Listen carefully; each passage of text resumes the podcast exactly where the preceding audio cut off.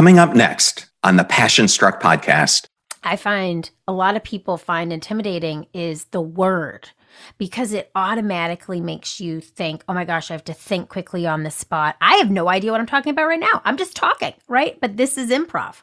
And this is every single day of our lives is an improv scene.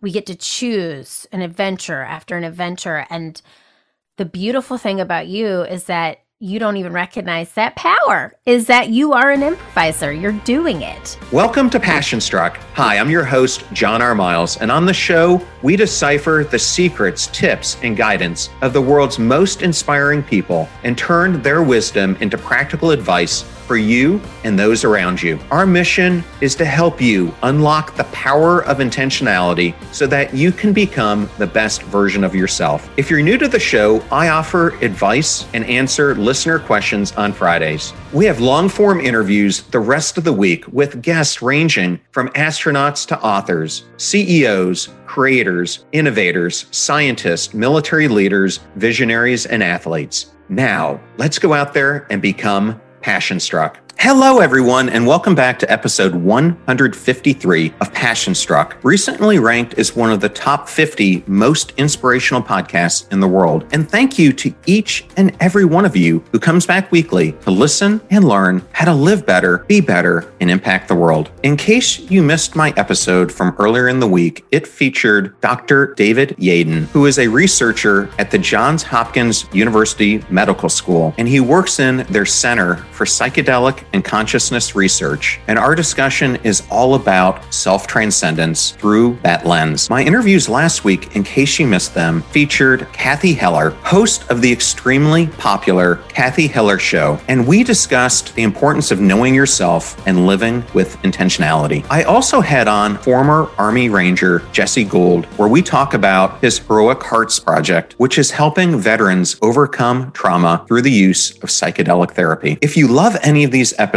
we would so appreciate it if you would forward them to friends or family members and tell them where they can get their weekly dose of inspiration. And we are so thankful for the thousands of five star ratings that you give us. These are making such a huge difference to the popularity of this podcast and our Passion Struck movement. Thank you so much for those ratings and reviews. They mean so much to us, both on iTunes and on Spotify. Now, let's talk about today's guest. Erin Big Diehl is a business improv edutainer, failfluencer, and professional zombie. Gotta love that introduction. Through a series of unrelated dares, Erin created Improve It, a unique professional development company that pushes others to laugh, learn, play, and grow. Erin is a graduate from Clemson University and a former experiential marketing and recruiting professional, as well as a veteran improviser. She's the proud host of the Improve It podcast, which helps leaders and teams develop through play, improv,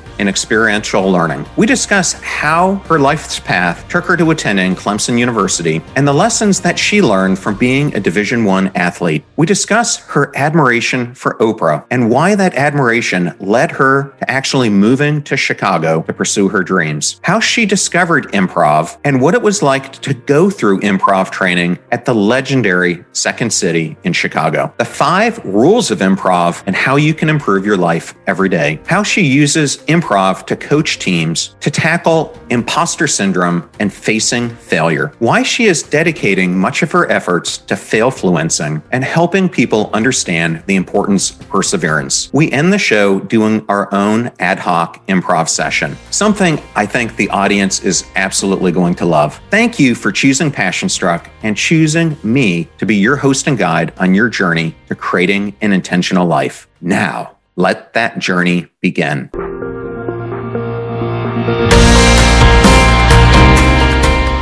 So excited to welcome Erin Diehl to the Passion Struck podcast. Welcome, Erin. Thank you for having me, John. Um, I am honored, thrilled to be here. So thank you.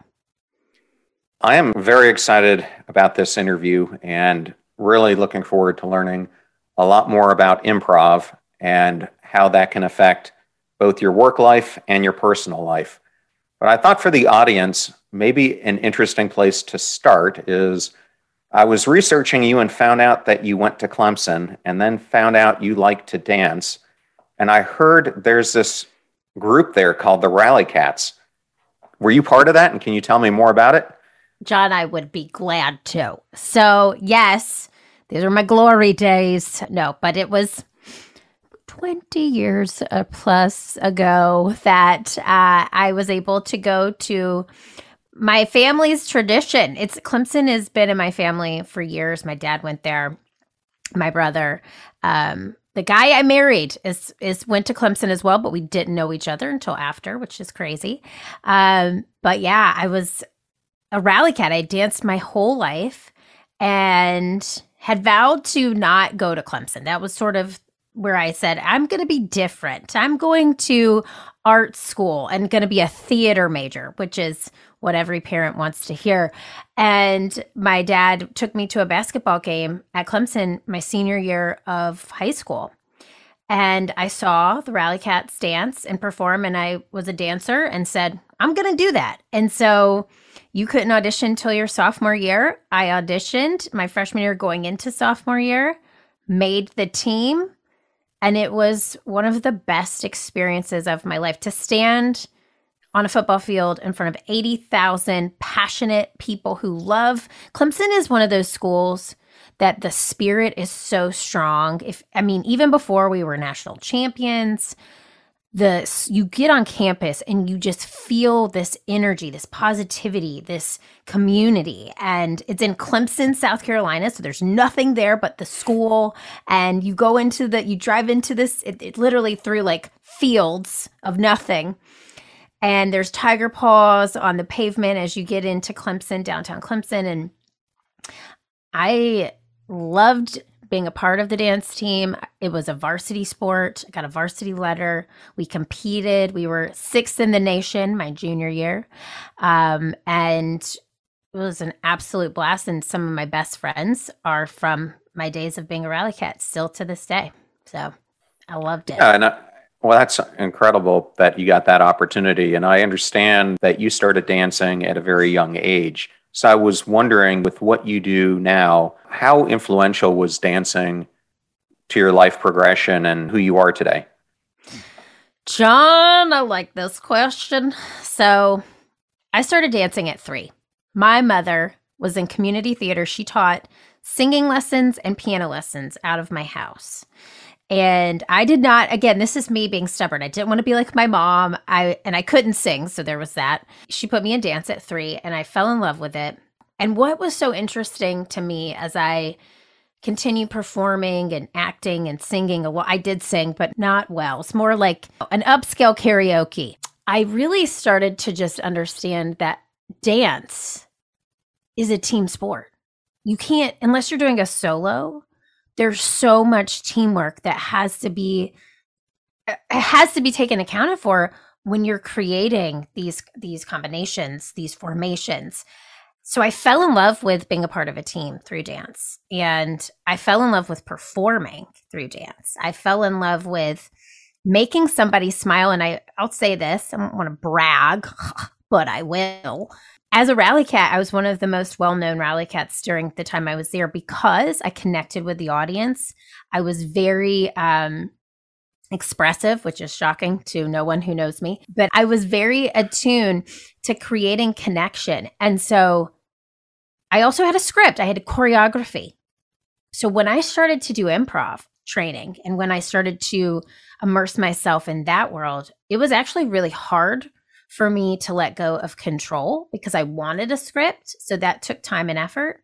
But the things that I received from my dance training were just discipline, the importance of team, and the importance of that community, and the importance of knowing that if I do my part, that the team is going to succeed, not just me. It was it, any parent who thinks about putting their kid into dance should do it immediately. It was a very very important part of my development. And still, I carry a lot of it with me today and the work I do now. Well, I'm sure it also helps with self esteem and also if you start learning how to see that you make mistakes and are able to laugh at yourself and able to overcome some of that stage fright at an early age, I'm sure that is very helpful as you get older as well. So I heard this rumor that you wanted to be Oprah and followed her all the way to Chicago. Is this a true story? Oh, John, I love this research. This is good. This is good. Yeah. And I I still like if I could be her or meet her today. Oops, are you listening? Um, no, I just think that she is fantastic at what she does. And and again, that's sort of that theme. She connects with her audience. She knows what they want. She loves people. And the way that she's used her platform for good has always been inspirational to me. So, yes, I followed her from my I graduated Clemson with a degree in communications, not theater, okay? Said, what does one do with this? How do you become a talk show host? There was no um, courses, online courses back then. It was 2005. Facebook had just come out. there was no social media really at that time, thank God. And I said, what should I do? How do I train to become a talk show host? So I ended up moving to Chicago, the home of Opes, and I walked my 21 year old, 22 year old self into the Actors Equity office, auditioned for a show that involved improv, got the part because it was a part for a dancer typecast, and said, okay, I guess I need to invest in some improv training. And Chicago is the heartbeat of improv. So that's what catapulted it. And I did go to a taping of the Oprah Winfrey show and it was magical. I cried. I actually took my now husband on his birthday and he was like, This is not a present for me. And I was like, I know, I know. Um, but it, I, I love her. I love her so much. I actually have a picture of her in my office. Um, this artist it's called Celebs on Sandwiches. So he puts celebrities on sandwiches. So I have Oprah sitting on a caprese sandwich looking at me while I work almost every day.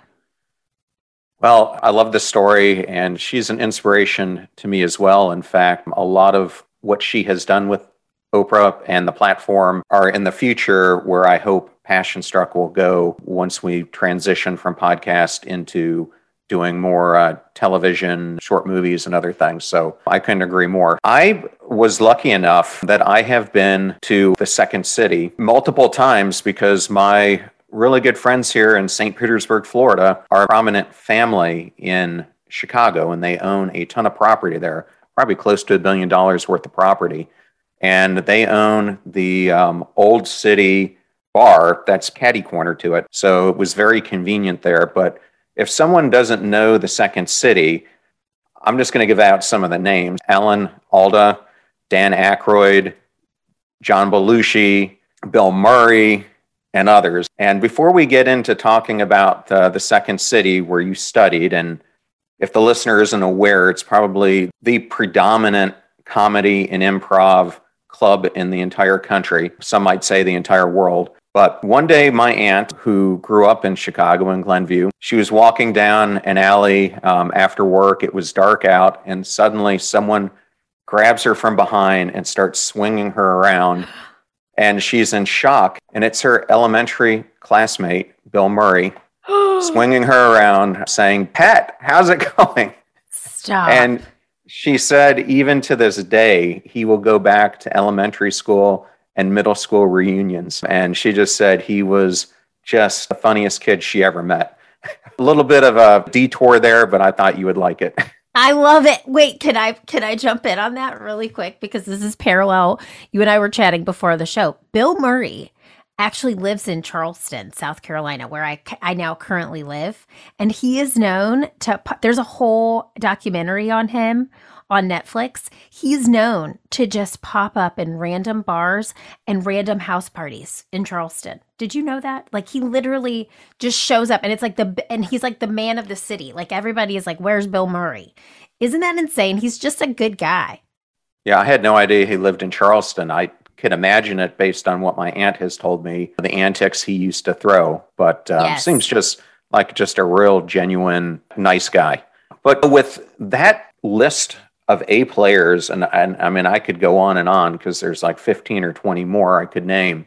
Like, what was it like going there, and how intimidating was that for you to walk into that environment? Woo! All right. God, you have some great questions. You're hey, don't quit your day job, John. Okay.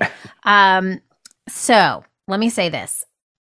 I the first day I did Second City twice. I started when I was in my early 20s in Chicago and I was doing the off Broadway show. Then I had to travel a bunch and I was kind of out of I paid rent in Chicago, but I didn't necessarily live in Chicago. So I came back to Second City when I was 27 and a little bit more life experience. Now, let me share this part with you. Growing up, sang, danced, acted. High school was in the comedy sketch show for my high school, always voted, I'm going to toot my own horn, toot, toot, best actress voted class clown by my peers. Okay. So I was told I was funny from a young age. That was what people told me. When you walk into a second city class or any improv class, the funniest person in the room is never going to succeed. You try to make a joke, you try to be the punchline, it's never going to work. It's the truth and the reaction to the what the person in front of you just said that is the comedic piece. It's the reaction, it's the yes and we call it. It's the being present in that moment and making the person you're on stage with look good. And it took me many classes to figure that out. So I was not I was not good at improv when I first started. And I'm going to be real with you, I don't even consider myself a, an amazing improviser to this day. I just understand comedy and I surround myself with the funniest people because they make me look good. And I make them look good because I believe the crap out of them and I know how talented they are. So when I first walked in that door, I had what I call the ick factor. It's where my armpits or anybody's armpits get really sweaty and you just feel disgusting. Like you're like, how, how can I walk in this room? I'm, oh. and so every every class, I would get sweaty my stomach would turn. I would feel like sometimes I would just be like, I can't go today because, and I'd make up some excuse. And then a light bulb hit. I trained at all the major schools in Chicago. It actually took me going to two more schools of thought of, of improv comedy to find my voice. And when I found her, that's when the magic happened. I learned I didn't have to be the funniest person. My goal was just to get on stage and support. And that's when it became like therapy. That's when it became like a drug that I kept wanting more and more of. And that's when I actually really considered myself an improviser. But it was not a natural thing. I grew up with a script, punching punchlines. I grew up just really, and I'll say this to this day, I'm type A. And my whole entire internal team, there's only most of them actually now are not improvisers. My facilitators are improvisers but it's an anomaly to find an improviser who's type A. Improvisers are this amazing special breed of human. And I had to learn to let go of control and to not I still, you know, say this now. I'm a recovering perfectionist turn fail fluencer. I had to lean into the suck. I had so many bad shows, John. I can't even I mean, and my dear husband, we've been together 14 years. He saw a lot of really bad ones. And he'll make fun of them now, right? But it was when they sucked, you just felt it. You felt like you were everything sucked after that. Like nothing could be good because you were so bad that last night on stage. So your next day, you would have to work through that. I had so many of those, but uh, I, I'm I'm grateful for that training, and I'm grateful for the times that I persevered through it because it brought me this amazing team of people I have, and so I'm so lucky to surround myself with them. We'll be right back to my interview with Erin Diehl. Finding a doctor, that has to be one of the most inconvenient things that we have to do. And recently, I was searching for a new dermatologist when I stumbled upon ZocDoc. And no one's better at giving you the tools to find the perfect doctor than ZocDoc. There are some amazing doctors out there, but let's face it, the only ones that matter are the ones who actually take your insurance. And who wants to waste time hunting down Aunt Linda's cash only chiropractor anyhow? ZocDoc is a free app app that shows you doctors who are not only patient reviewed, they also take your insurance and are available when you need them. Go to ZocDoc.com slash passionstruck and download the ZocDoc app for free. Then start your search for a top rated doctor today. Many are available within 24 hours. That's ZocDoc.com slash passionstruck, ZocDoc.com slash passionstruck. And please support those who support our show. Now, back to my interview with Erin Diehl. Well, I understand there are five basic rules to improv. And for someone who's never done it before, could you kind of tell them what some of those ground rules are? Oh my God, John, you were this research is on par. So First and foremost, yes, and. That is one of the biggest tenets of improvisation. And that means you don't have to agree with everything somebody says on stage. It just means you don't negate their idea to move a scene forward. So if you and I are on stage, say something to me real quick. What's a line of dialogue you might say to me on stage? Why do you like pizza so much? I don't like pizza. I have a gluten intolerance, John an intolerance to gluten? Yes, I. Why don't you eat a gluten free pie then? Because I don't like gluten free pies. Okay, so see, okay, that was that was a scene, right? A little little mini scene. That could have been changed, and right there, what I don't know if you felt it, but for me, that was me negating your idea, right? So there was nowhere for us to continue that scene by me shutting it down, saying, I don't like pizza, I have a gluten intolerance, you were like, well, why don't you try gluten free? And, and then I just shut it down again. A way that I could have changed that was when you said, if I could have responded to you with, yeah, oh my gosh, pizza. I love pizza with pineapple and pepperoni. It's my favorite. It's Hawaiian. Have you ever had Hawaiian pizza? And then we could have kept going back and forth and sharing ideas. That's yes and in action. It's taking what somebody says and adding to it, not negating it in its tracks. It's a life skill, it's a philosophy, it's a stage skill, it's everything. It's the foundation in which my business is built on. So that's one. Two is there are no mistakes, only gifts. So I have this sign behind me. If your your listeners are listening, so you can't see it, but it says fail, yeah. And so anything that happens on stage that may be a mistake to you and I, it actually doesn't become a mistake. We make it a part of the scene. So if we were talking let's say I spilled my water on my computer and I was like, oh crap. And it fell, right? Instead of letting that just sit and moving on, and people are like, why did she say, oh crap? I say, oh craps. Craps is my favorite game to play in Vegas. John, have you been to Vegas lately? Remember, I told you about that convention I was speaking at in Vegas? So, and then that can continue this conversation, but instead of it just letting it be the mistake, I let it be a part of the conversation. So, no mistakes, only gifts is just a philosophy that we are driving home in organizations. We're driving home in our own organization. It is about progress, not perfection. And it's really about allowing failures to be a part of our day to day because if you're not failing, you're not trying, you're not innovating, you're remaining stagnant. So we celebrate that failure. And that's an improv philosophy and an improve it philosophy, all the things.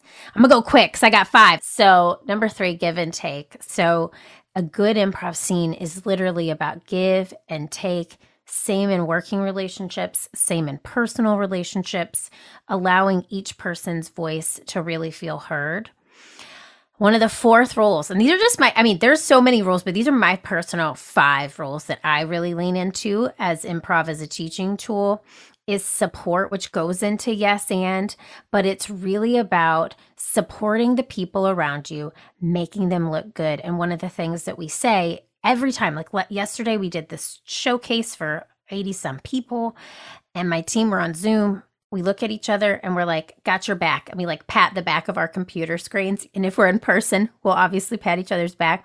But that in itself is showing each other, I got you. You're not alone in this. I'm going to support you because how else can you go on stage for 30 minutes and make something up with seven people without supporting them? So was that number four? That was number four, right? That's yep. four.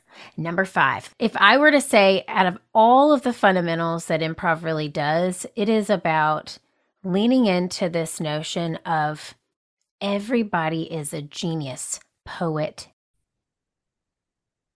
Get ready to supercharge your hiring experience with Indeed, our fantastic partner. We at PassionStruck are all about seeking smarter, more efficient ways to do things, and Indeed perfectly aligns with this philosophy when it comes to hiring. It's more than just a job site, it's a comprehensive platform that revolutionizes the way you find the perfect candidates. With its powerful matching engine and over 350 million global monthly visitors, Indeed streamlines the hiring process, bringing top talent straight to you. No more sifting through endless unqualified resumes. Indeed does the heavy lifting just for you. And what I love about Indeed is its ability to centralize all your hiring activities, from scheduling interviews and screening applicants to messaging candidates. It's all in one place. During my career, I've hired thousands of employees, and I only wish I had Indeed's efficiency and speed back then. And here's a fact that absolutely blows my mind 93% of employers, according to a recent survey, say Indeed delivers the best quality matches over other job sites. That's quality and speed hand in hand. And listeners of this show will get a $75 sponsored job credit to get your jobs more visibility at indeed.com slash passionstruck just go to indeed.com slash passionstruck right now and support our show by saying you heard about Indeed on this podcast. Indeed.com slash passionstruck. Terms and conditions apply. Need to hire? You need Indeed. I know all those discount codes are difficult to remember, so we put them all at passionstruck.com slash deals. Now, back to Passionstruck. And Scholar. So this is from a quote from one of the most famous um, improvisers Del Close that he helped create one of the schools of, of, of, thought of comedy in Chicago. And he said, if you if you think that every single person is a poet, artist, and a scholar, or genius poet and a scholar, that right away you're not judging them. You are allowing that person to show up in their greatest self. And if you play from that place of intelligence that you think yourself as of your yourself as a poet, a genius, or a scholar, you're going to show up with confidence and you're going to make the other person on stage feel so confident and happy to be standing next to you too. So in communities and organizations and teams, that's just believing in the people around you and instilling that confidence in them that they can show up and do good work. So those are my five. While you're doing improv, is it a no no to ask someone an open ended question? It is a no no. It is a no. Well, it's a no no. That's actually about giving a. That's actually like we say give gifts, right? So instead of me saying, What do you think about pineapple pizza?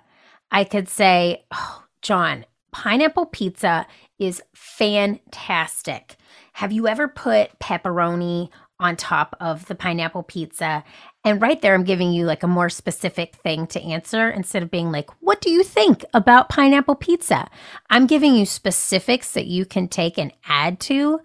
And the open ended question piece, as you kind of, for lack of a better word, an experienced improviser, you can ask questions because you know the way to ask them. But in the very beginning stages of improv training, you are told to not give questions or to ask questions. You're told to just give, give nuggets so that you can take that nugget and add to it. Don't don't do the work or don't make the person do the work, your scene partner actually do the work for them. So this is something that to me scares me to death because if mm-hmm. you're a fan of Susan Cain and her book Quiet, I'm what they call a high reactive person, which means very much introverted to me, even the thought of doing something like that or public speaking, which amazing, I'm doing a podcast. Um, I was gonna say it is very nerve wracking. But I, I have to tell you a story. When I was a senior executive at Dell, Michael Dell asked me to go on an around the world trip with a friend of his who was starting at that time uh, a relatively small company called Salesforce. And so I went around the world with Mark Benioff to all these different countries and cities. But every time I would do one of these speaking engagements with them, he never followed the script. And so it was always the two of us interacting, and I had no clue what was going to come out of his mouth. So I sat there like on pins and needles, like, where is he going to go today? And the most funny example of it was we got to do the keynote for Dreamforce. I don't know if you know what that is, but it's a big conference and there are about 45, 50,000 people in front of us. And we had rehearsed the day before. We're up there at the teleprompter. He doesn't use it at all. So no. he starts ad libbing again. And then to make it worse, he's got some very diverse friends. And one of them is will.i.am. And will.i.am is sitting at the front of the entire auditorium, making googly eyes and trying to get us both to crack up. To me, that was like my worst nightmare, but it was almost like I was in an improv yeah. situation right there. on steroids. That's like improv on steroids in front. But you nailed it, John. You were an improviser. You are an improviser. You know that, right? Do you know that? I just did what had to be done. as well as I possibly could while not completely losing it because I wanted to just burst out in laughter. Plus, it was like a comedy show because, like five foot ten, he's like six foot eight. So, oh, this oh. big towering guy over me. That is anyway. a, well. Can I say something to you about that though? Because I want to give you so much credit. You need to give yourself credit where credit is due. First of all, you have a podcast. Okay. This is improv at its finest. You're reacting to anything your guests say. So you are an improviser. Number two, that is improv on steroids. That would make Bill Murray shake, I think, because if there's a teleprompter in a script and you've got people trying to get you off out of your element and out of the presence of where you're at, supposed to be focused on this teleprompter, that in itself is is improvisation and it's hard. Anybody would be nervous because that's a large audience and you don't know where it's going to go, but the beautiful thing is is that you've believed in yourself enough to do this like you were traveling with Michael Dell.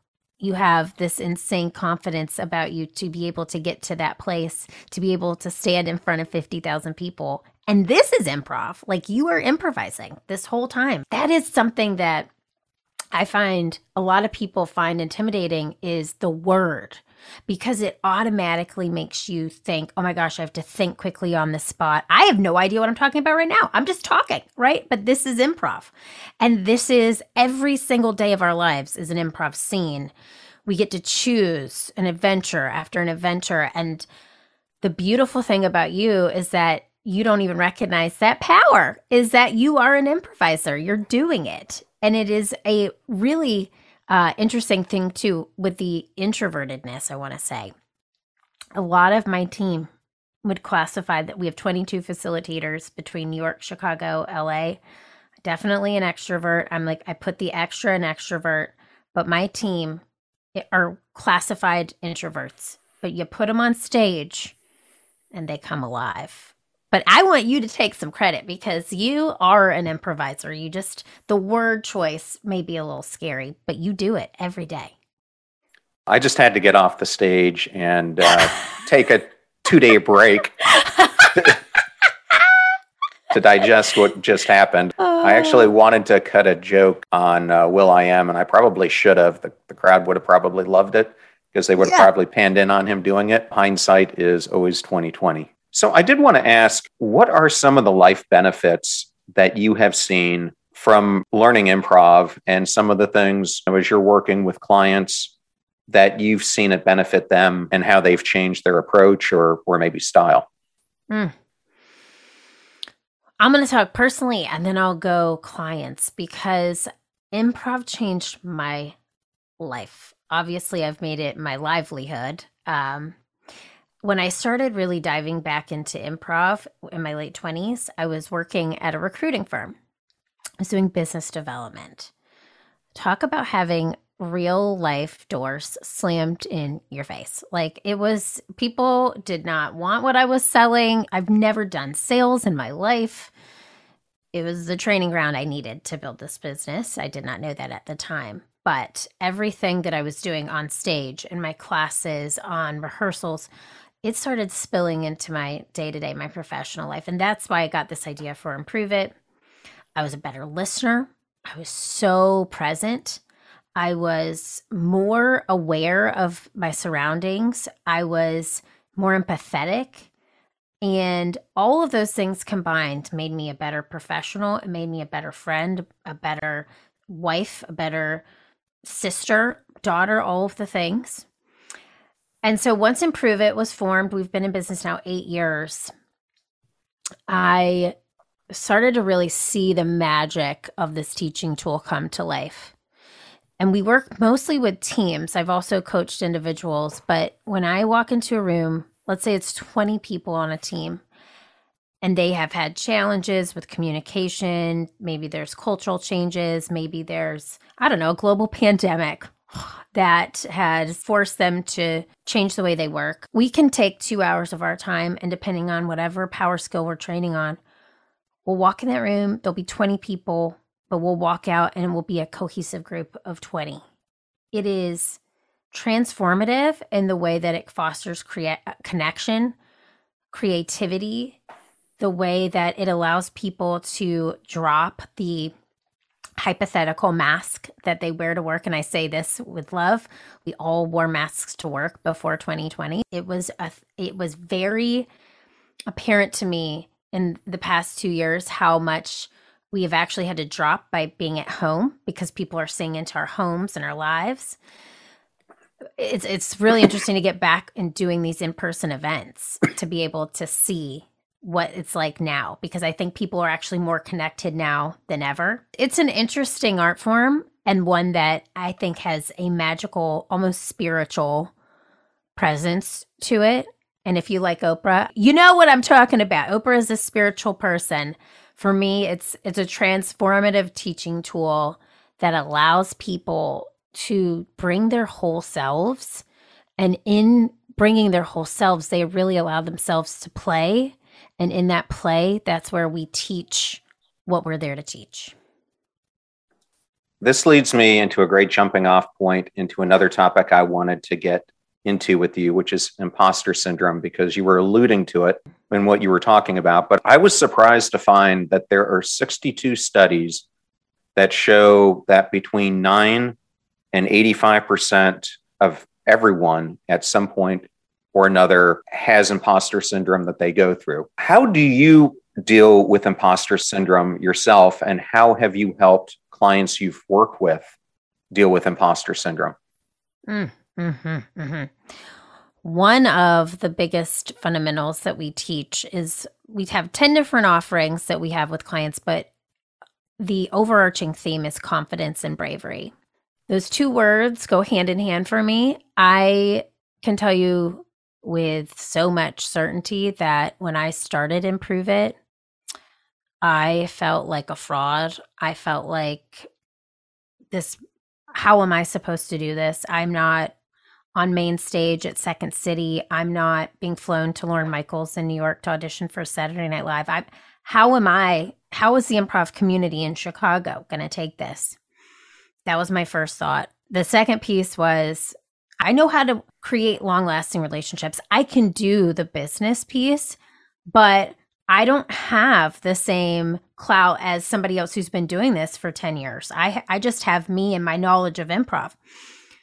The overwhelming amount of positive self-talk that I had to give myself in those early stages has really got me to the place I am now, but I'll tell you this, it's a daily practice. I constantly have to get myself in a space where I'm able to talk like this. So let me explain that just a little bit. Um, and this kind of spurs into another thing. I started Improve It in 2014. I was married. I wanted to have a child. I could not get pregnant.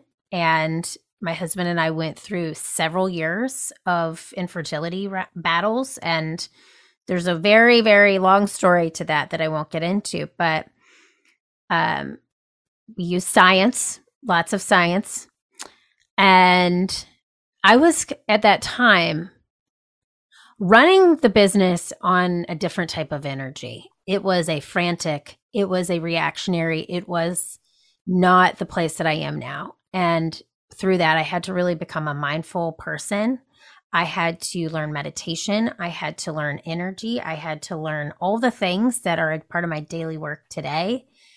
And I had to fill myself with that because I wasn't able to fill my team or anybody else's cup unless I had that tea kettle full. So through the lens of mindfulness, meditation, and really allowing myself to connect with my creativity in a deeper, meaningful way, I have overcome. I will not say overcome. I have stepped next to imposter syndrome. And when she starts to creep up, I give her a little elbow to the face. The more I practice, the better I become at overcoming it. Improv allows you to experience a lot of these techniques and tools, and it allows you to be, we call it experiential learning, it allows you to actually feel what it feels like to do it the right way. And through that, your confidence is built and the imposter syndrome subsides. And I, I really do believe that this was my calling. This was what I was supposed to do here on earth. Like, this is my purpose. And so when I facilitate now, I and I've always felt this. It it doesn't feel like Erin Diehl.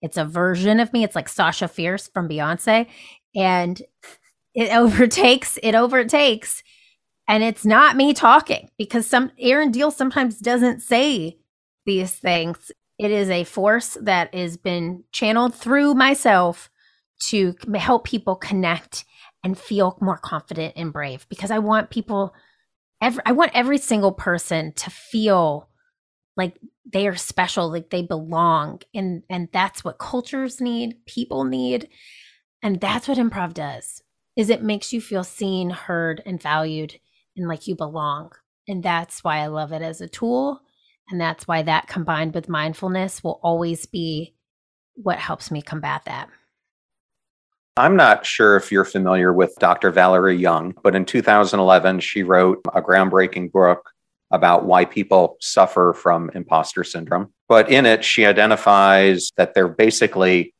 five different types the perfectionist, meaning everything that you do, you feel you have to be perfect at, the natural genius, so you think you're smarter than everyone in the room, the soloist, meaning you believe that you don't need anyone else to help you accomplish important things, you're the one who does it, the expert, so you're the expert in everything. And then the superhero, which is the world can't exist without your superpowers in it. And out of that list, which one have you personally identified with the most and why?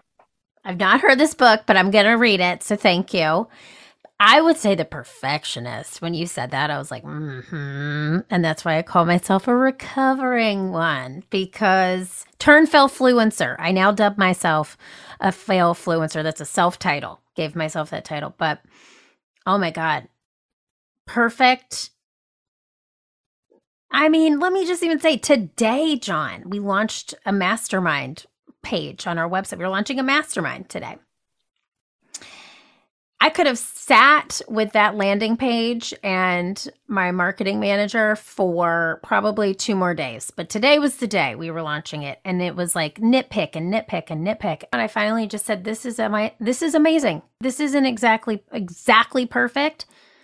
Let's put it out there because we need to get this word out. We need people to understand this is happening. Perfectionism in itself is stifling it is not appealing to the people that you work with. It's um it actually allows you to self-doubt and think about what others think and more than actually just going forward. So I've started to really just lean in. This isn't AA plus, this is C plus or B. I'm going to put out the B so I can move on to get to the next thing. And the more that I've allowed myself to lean into that muscle, the more that I've created. And in that creativity, when I get into creativity mode and into flow mode, so many good ideas come. And it's going to be, um, I mean, there's going to be a hundred ideas before one of them is really great, right? So trying, failing, trying, failing, trying, tweaking, failing, doing it again and again and again has really become what has catapulted improve it to the level it is today. And I will tell you, we were completely in person business prior to the pandemic, and we had to become completely virtual overnight.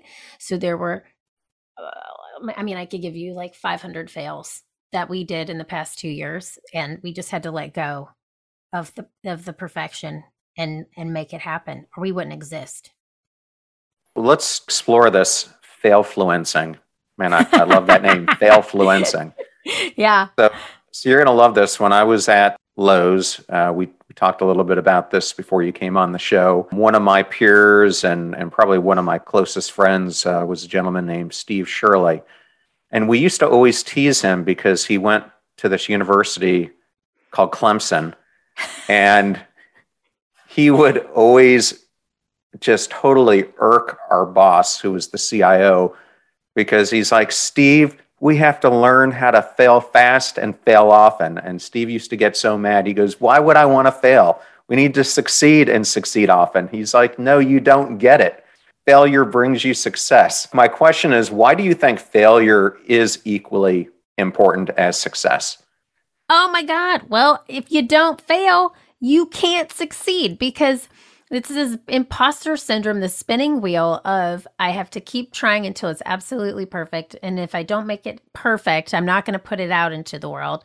You could just sit and sit and sit on perfection. But it is that failure that we learn. I mean, you don't, you learn more at the bottom than you learn more at the top. And that is true for everything in life. And this idea of failfluencing happened in 2020 when I watched contract after contract be ripped up from under us. I watched every improviser who was performing on all these beautiful stages sit at home and have to learn how to improvise on Zoom. Um, when I watched our clients who were, you know, so excited for us to come in person not want to work with us because they were like, how does this work over Zoom?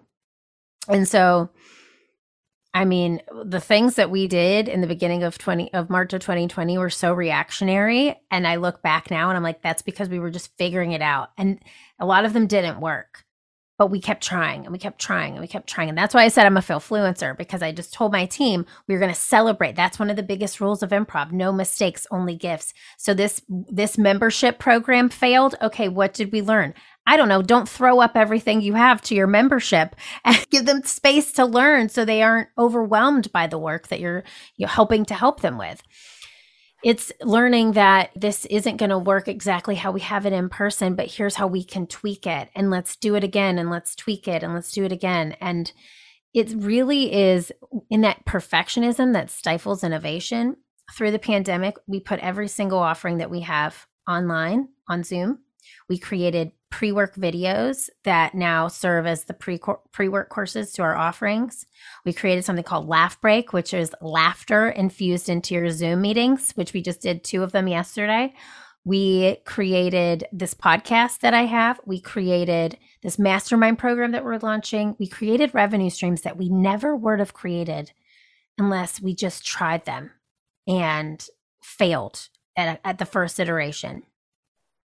And I'm really proud of that. And my team and I, we have failure parties quarterly. So instead of um, creating like a vision board of the of the next quarter, we make a, a PowerPoint and we put pictures on it of the things that we did both personally and professionally that sucked, and we present them to each other. And it's we celebrate, we say fail yeah, and those are the F words that we want at work. Failure. For us, failure plus the frequency of it equals the fundamentals of success. Because the more you fail, the more you're trying, and the more you're trying, the more you're innovating.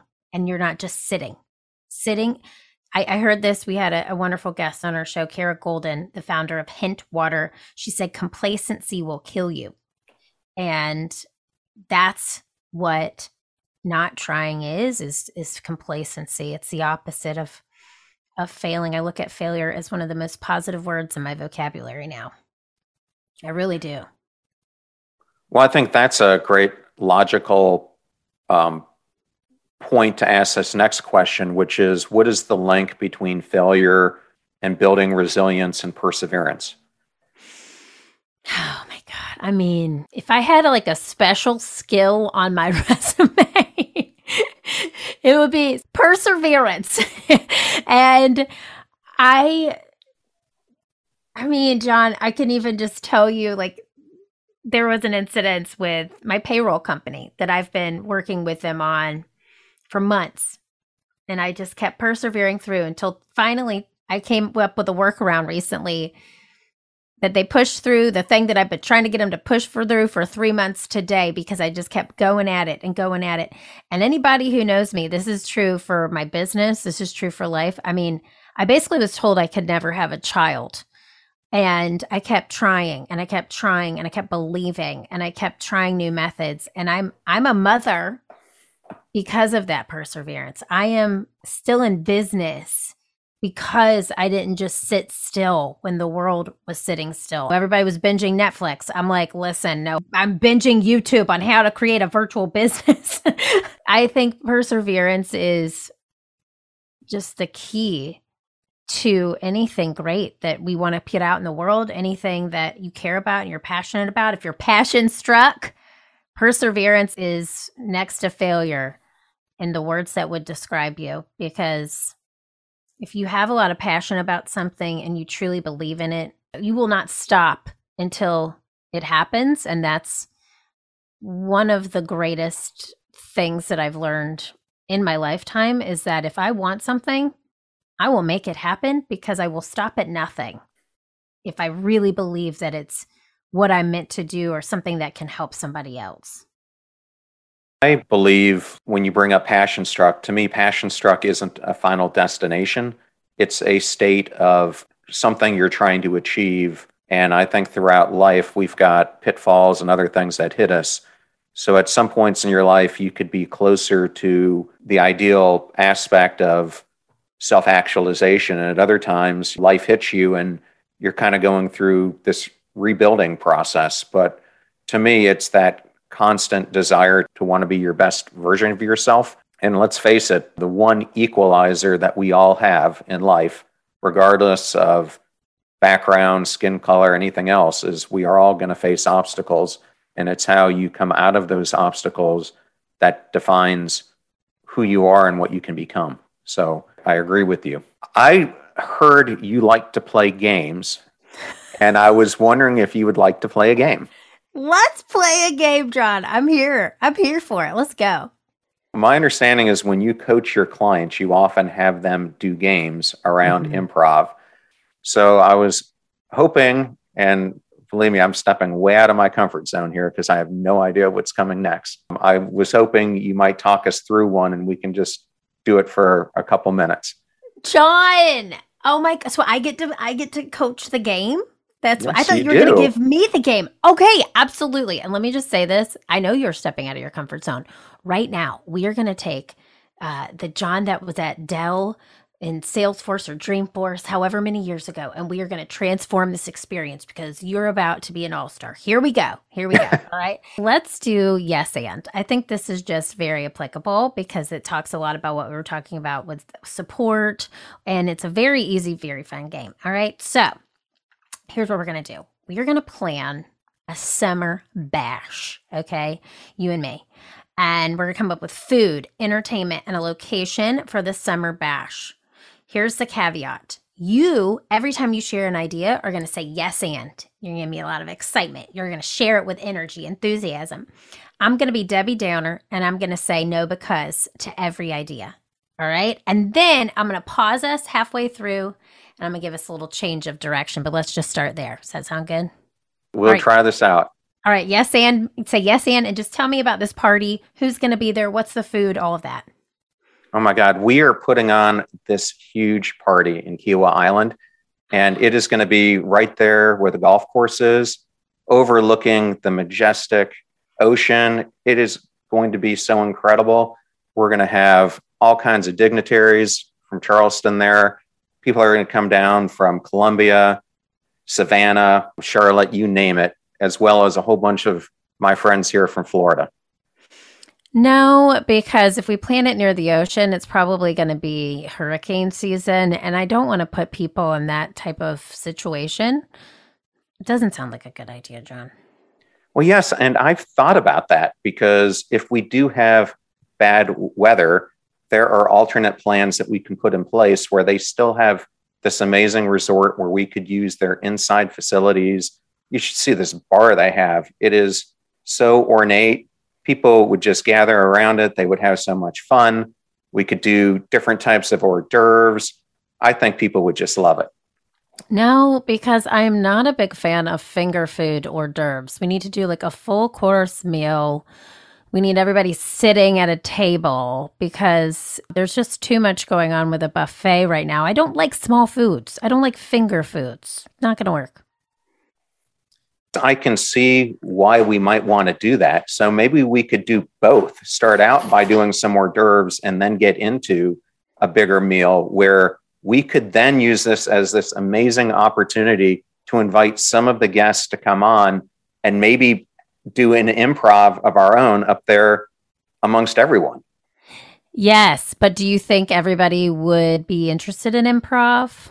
Yes, I think if we did it in the right vein and did it with a spirit of fun, that it would be something everyone would enjoy. Yes, but do you have a guest list, a very specific guest list? Yes, I have over 150 people identified that I would like to have at this party. Yes, and I have another 150 people that I know in Charleston, so I could I could piggyback off that list. We have 300 people at this site. Yes, it sounds like a wedding.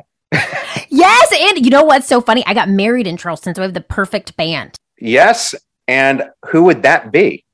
Yes, and it's Quiana Parler and Friends, and Quiana was actually a backup singer for Kelly Clarkson. Well, yes, let's do it. That would be hard to beat. Yes, I'm so excited. Okay, take a bow, John. Take a bow. Take a bow. You nailed it. You nailed it. Now, I I sort of didn't tell you the change of direction. I just did it, but you said yes and the whole time. I was Debbie Downer, no because for a couple of back and forths. Then I came in with a yes, but. What did what happened there? Did you notice I changed to yes, but? I did, and I was wondering should I change to Debbie Downer? I just kept going with it. No, it was great. It was great because I wanted you to feel that energy shift in between the no because and then when I started saying yes, but because we say in improv that no because is a fun vacuum. It squashes all of the ideas. There was really nowhere else. I mean, I felt like you felt that. I felt that. I don't like being the no because person, right? It's like there's really nowhere else to take the conversation because I've squashed the fun that you were trying to bring.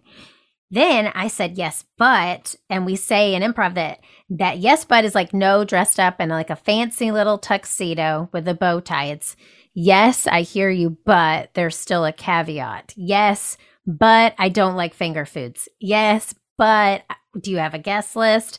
Kind of still squashing the idea, not fully giving it the breath and the energy it needs. But then when I started saying yes and, what did you feel? Was there a difference there when I yes anded you as well? Yeah, I mean, it felt like you were more getting on board with what we were doing. Mm-hmm. Mm-hmm. And I felt more energetic. And then I felt it made you more energetic. We had a great band. I mean, Quiana would crush it. And then we had this awesome list of people 300 people and it was this energy that was sharing of ideas and so it's through that lens of yes and that companies and people are able to share ideas build off each other's ideas make people feel heard because when people feel heard that's when they want to show up and when they want to show up that's when productivity rises and when that happens everyone wins so that's the beauty of this of one of the biggest rules of improvisation is how you can make people feel seen, heard, and want to show up at work. Use the yes and. Use it. Well, now I'm going to get you to play a little bit of a game. Yeah. Um, okay. One of the favorite spots on this podcast is people love the quick question and answer period. So I'm going to just ask you a series of four or five quick questions. Yes. So you are invited to guest host the Late Late Show and you have to do car karaoke, who are you going to invite in the car with you? Oh my God. Okay, Beyonce, just a thousand percent Beyonce. Okay. You have a ton of success habits. What is your most predominant one? Morning routine. Okay. And what's the name of the most played song on your phone?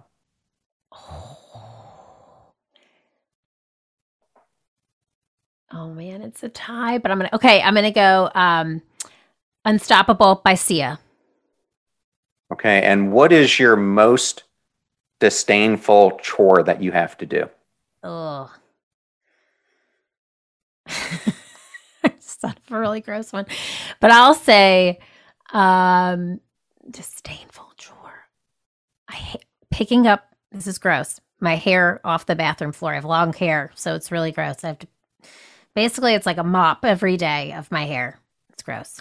Anything worse than that is having to get it out of the drain, as I Oh. have to do with my 18 year old all the time. What is your favorite form of exercise? Running. Okay. And then the last one, and my favorite one, is I've had a number of astronauts on this podcast. And so if you were an astronaut and you were on the mission to Mars and the governments involved said the first people who land on Mars can put in a law, principle, or edict for the rest of Mars history, what would it be? Oh, this is the best question ever. Um that everyone wears a sign around their neck that says make me feel important and everyone adheres to the sign. I want to live Wow. on Mars. That's a good one. That is one I have not heard yet before. The listener who's out there, and you got to name the company a bunch of times, but what are some different ways that they can connect with both you and your company? Thank you. I, you can, we have a podcast, the Improve It podcast. John, we got to have you on the Improve It podcast. So that is one of the ways you can listen to even more tips and tricks on improv training anywhere you listen to the pods. Improve It. Sorry, that is not my website. Learn to improve it. dot com. Learn to improve it dot com is our website. I'm the only Erin Diehl from Improve It on LinkedIn, and my Instagram is keeping no G it real deal D I E H L, and I'm just keeping it real with the reels these days. It's like ugh, I never thought I would dance and do vo- voice dub things, but I'm doing it, John. I'm doing it. So gotta gotta lean in, gotta lean in. But that's it. And I'm so grateful to have been on this show. Thank you so much. Yes, thank you so much. It was a lot of fun, and I really enjoyed doing it with you. Thanks again. Thanks. Big shout out to Erin Diehl, and all things Erin are located in the show notes at passionstruck.com. Please use our website links if you buy any books from the guests on the show. They all go to supporting the show and making it free for our listeners. I place videos of all these episodes on my YouTube channel at John R. Miles, and advertisers, deals, and discounts are all located in one convenient place at passionstruck.com slash deals. Please consider supporting those who support the show. And I'm at John R. Miles, both on Twitter and Instagram, and you can also find me at LinkedIn. If you want to know how I book all these amazing guests on the podcast, it's because of my network. Build those relationships before you need them. And most of the guests on the show actually subscribe to the podcast and contribute ideas for topics and guests. Come join us. You'll be in smart company. You're about to hear a preview of the Passion Struck podcast with Dr. David Yaden, an assistant professor at Johns Hopkins School of Medicine. His work in the Center for Psychedelic and Conscious Research focuses on the psychology, neuroscience, and psychopharmacology of so called spiritual, self transcendent, and other positively transformative experiences. I think we can call these experiences self transcendent experiences. This is like an umbrella term. And self transcendent experiences, there's a lot of different ones, but they seem similar in that they're all intensely altered states of consciousness involving some degree of self diminishment and feelings of connectedness. And these range in intensity. The fee for this show is that you share it with friends or family members when you find something useful or interesting on the show. If you know someone who's really into improv and all this nonverbal communication stuff, definitely share this episode with them. The greatest gift that you can give us is to share this show with those that you care about. In the meantime, do your best to apply what you hear on the show so that you can live what you listen to. And we'll see you next time. Remember, live life passion struck. And thank you for joining us.